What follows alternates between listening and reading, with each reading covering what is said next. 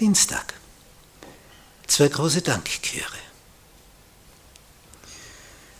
Jetzt ist der Tag gekommen und da wurde vorbereitet. Das eine war der Bau der Mauer. Und jetzt die Einweihungsfeier.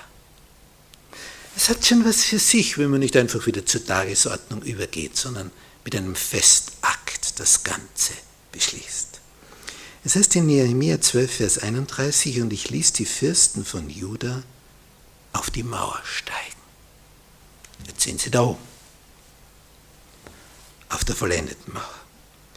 Und ich setzte zwei große Dankchöre ein. Zwei große. Waren hunderte von Leuten. Und ich veranstaltete einen Umzug. Interessant.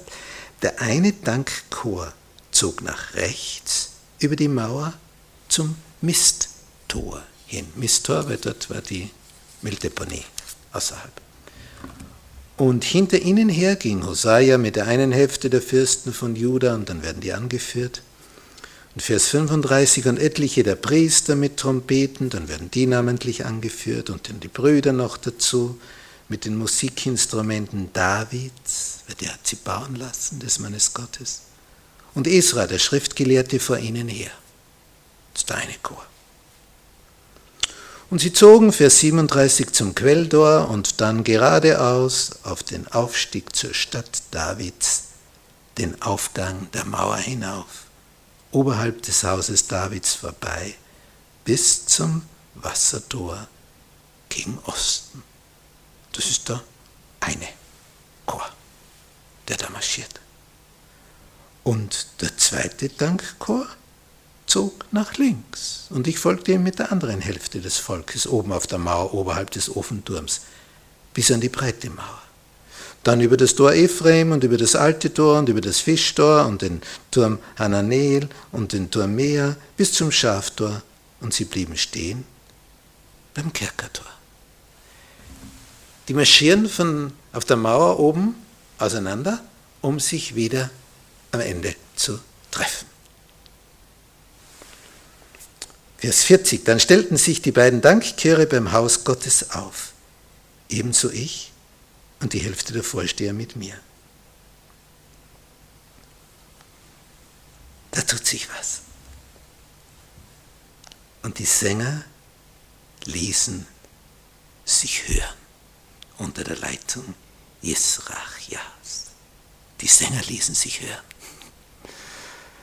Schön, zwei Dankchöre stehen da und die Sänger ließen sich hören. Was war das für ein Tag? Wir haben miteinander was bewegt, wir haben diese Mauer gebaut. Diese Freude, dieser Jubel, dieser Festakt. Gott hat es uns gelingen lassen. Ein Mann hatte eine Vision und der lebte 1000 Kilometer entfernt. Der hat eine Vision. Aber diese Vision ist jetzt Wirklichkeit geworden. Da kommen mir die Tränen. Einer, einer hatte die Vision und die anderen zogen mit. Wenn sie nicht mitgetan hätten, hätte die Vision Nehemias nichts genützt.